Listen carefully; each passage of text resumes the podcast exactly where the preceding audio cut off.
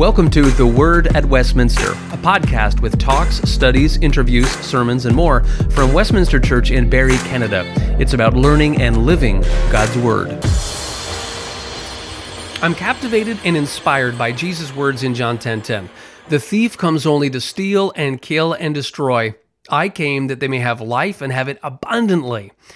These days, there are a lot of people talking about getting the most out of life. Life is short, as the expression goes, so make the best of it. Books, TV shows, and podcasts are dedicated to helping people get the most out of life. It's a recognition that we only have a limited amount of time on earth. We don't know how many days we have, but they're definitely numbered. We've all been to funerals for people we care about. Caskets and tears are a visceral reminder about the shortness of life. In Tolstoy's The Death of Ivan Ilyich, Ivan realizes he is dying. He's in his mid 40s. Staring down his own demise, he realizes he has wasted much of his life and even comes to suspect that the people around him have been in his life for their own selfish reasons. Was it all a waste? Maybe that's why the phrase, live your best life now, has become so popular in our own time. Not only is life short, but we want to give it our best. We don't want to have the kind of regrets that Tolstoy's character had. Is that what Jesus was talking about? Is this statement in John 10:10 10, 10, Jesus' version of living your best life now? In various biblical passages, Jesus gives reasons for why he came to the earth. This is one of them. He came that we may have a kind of life which is abundant. The Greek adjective used in this verse is perissos. Uh, note also that the kind of life he offers stands in stark contrast to the work of someone he calls the thief. This person or being comes to steal, kill, and destroy. Looking at the context, this may be false religious teachers or even Satan himself. On a personal note, this verse was the inspiration for a motto that I used on my website for quite some time. A pulse doesn't mean you're alive. If we're living, we clearly have a pulse. Technically speaking, that makes us alive. But if there is such a thing as abundant life, then surely the simple fact of having a heartbeat means that there must be something more. Existing isn't all there is. Otherwise, it would be redundant to talk about some sort of other and higher kind of existence, something Jesus here calls abundant. So, what in the world, or out of the world, is abundant life? To find an answer, I did a study of the word life in the Gospel of John in the New Testament. I figured that if I looked at all of the uses of that specific word, I might be able to see some common themes. Perhaps these would give me insight about what Jesus meant by abundant life. The word for life in the Greek text is zoe. It's where our English name Zoe comes from. There are a few other words that are translated from Greek into English as life, but this specific word occurs 36 times. Let's look at its use. This is going to be a process of distillation, of summarizing, then summarizing some more.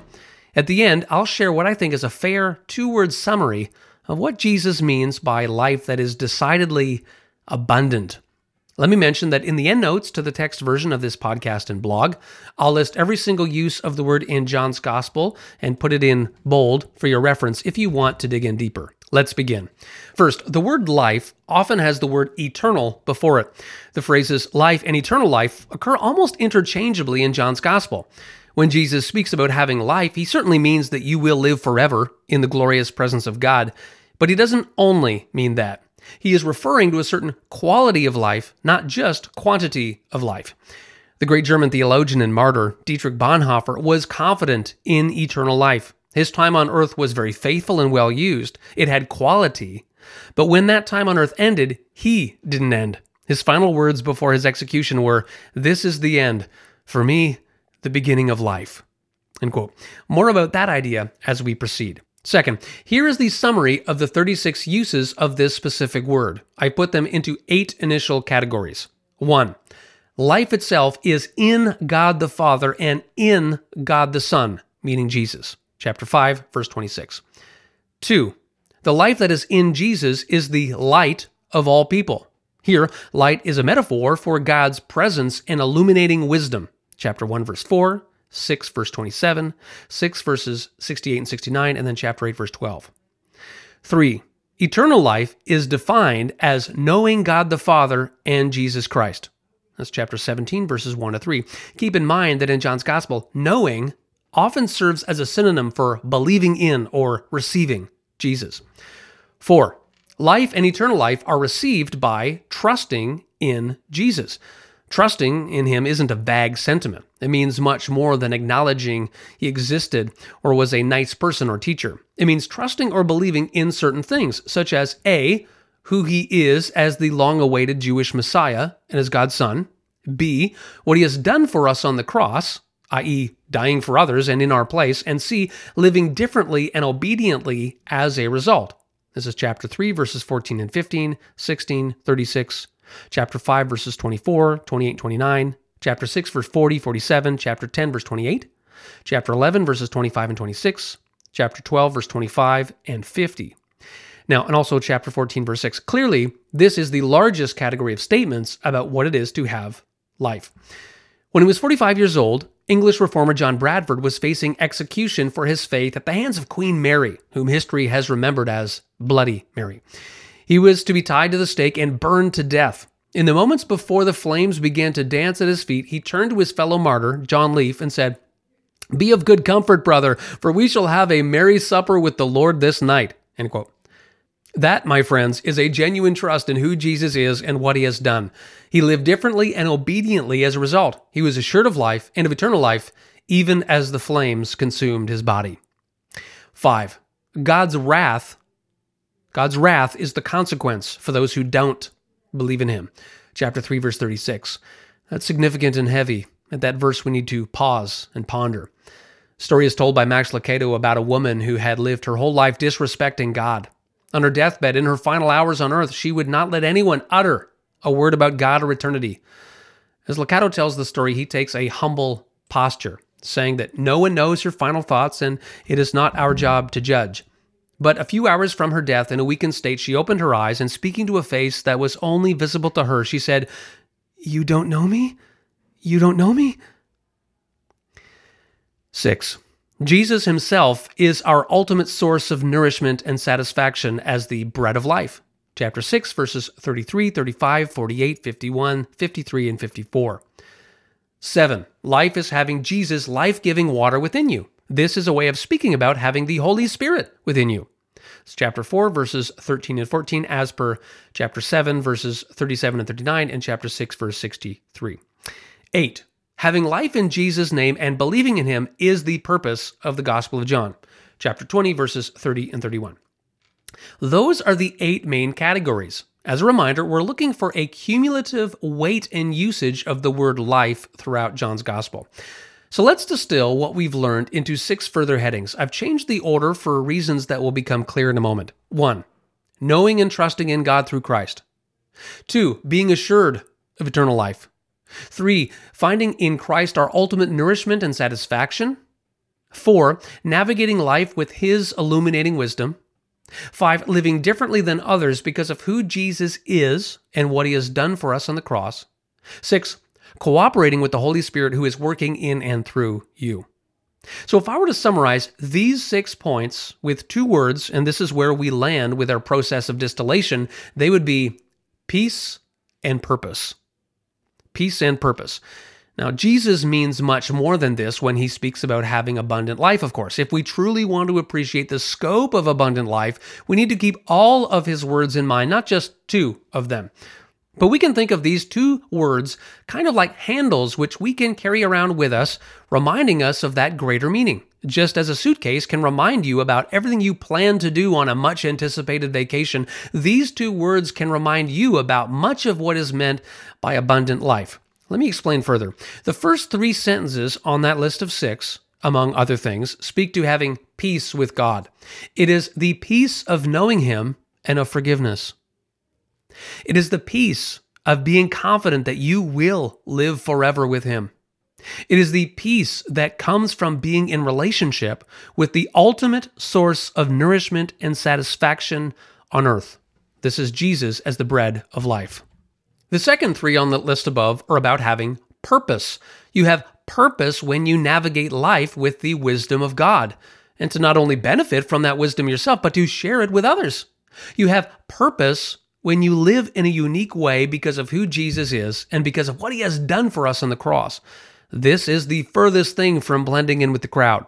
In an act of self sacrificial love, Jesus gave his life for you and me. A significant part of how we live is to emulate Jesus' own servanthood for the benefit of others. He tells his followers to do so in John 13 and elsewhere. Further, you have a purpose when you cooperate with the Holy Spirit who is working in and through you. You have been given special spiritual gifts that will glorify God, build up His church, and bless others. In addition, the Holy Spirit grows godly character in you and which will be a blessing to others. This is the famous fruit of the Spirit listed in Galatians 5, verses 22 and 23 love, joy, peace, patience, kindness, goodness, faithfulness, gentleness, and self control. Both spiritual gifts and the fruit of the Spirit are ways God works in and through you. When you cooperate with that work, you are personally participating in the ways Jesus is bringing heaven to earth. You are also becoming more like him. In addition to this gospel, John also wrote some letters which are preserved later on in the New Testament. In the first of those letters, chapter 2, verse 6, he says, Whoever says he abides in Jesus ought to walk, live, in the same way in which he walked. Yes, the Holy Spirit grows Christ like character in his people. I realize that Jesus says more things about life in the other Gospels, but I think this is one helpful way to summarize what he means by having abundant life peace with God and purpose in God. Peace with God and purpose in God. This is very good news. We live in a world where peace often seems like a distant dream, not only for the world generally, but for us specifically. We have our own stresses and messes. We have anxieties and fears. Then we turn on the news or go online and find that things seem to be getting worse. It's easy to get carried away in the craziness. In this country, one in four are very stressed at work. One in eight families struggle to put food on the table. 15 to 25% of people under 19 experience mental health issues or illness. All of these numbers were from before the COVID 19 pandemic. Can you imagine how much higher they would be today? And that's just the tip of the iceberg. You know your battles best. To all of us, Jesus offers peace. In fact, he is called the Prince of Peace in a prophecy in Isaiah 9, verse 6. Come near to him, and he will come near to you as per James 4 8. And then there's purpose. A few years ago, a front page article in the New York Times titled US Suicide Rate Surges to a 30 year High highlighted the sobering fact that overall suicides rose 24% between 1999 and 2014. The increase in the last eight years was double that of the first seven, which means it's getting worse faster. The suicide rate tripled for girls ages 10 to 14 and rose in almost every other racial and gender category. Various people tried to explain it. Some said it must be due to economic factors or low job prospects. But not a single person mentioned faith or God. Only one, Harvard professor Robert Putnam, mentioned the word hopelessness. In an interview, Sophia Loren said she had so much, including awards and marriage, but, quote, in my life there is an emptiness that is impossible to fulfill. End quote. Can you relate? If so, it doesn't need to be that way. People long for purpose. They ask, Is there any greater meaning to my life? Will my life make a difference? Am I here on earth for a reason? Remember Tolstoy's character named Ivan? Well, Tolstoy himself came to the point of pondering the same sorts of questions. He wrote, Is there any meaning in my life that the inevitable death awaiting me does not destroy? Hmm. If you are in Christ, the answer is a resounding yes. You were made on purpose and for a purpose. Imagine cooperating with God's will in the world. Imagine being salt and light in Christ. That's you. You can't always see the end result, but God can. Jesus said, I came that they may have life and have it abundantly. Uh, peace with God and purpose in God. Praise be to the one who makes all things new. A pulse doesn't mean you're alive, but Jesus does.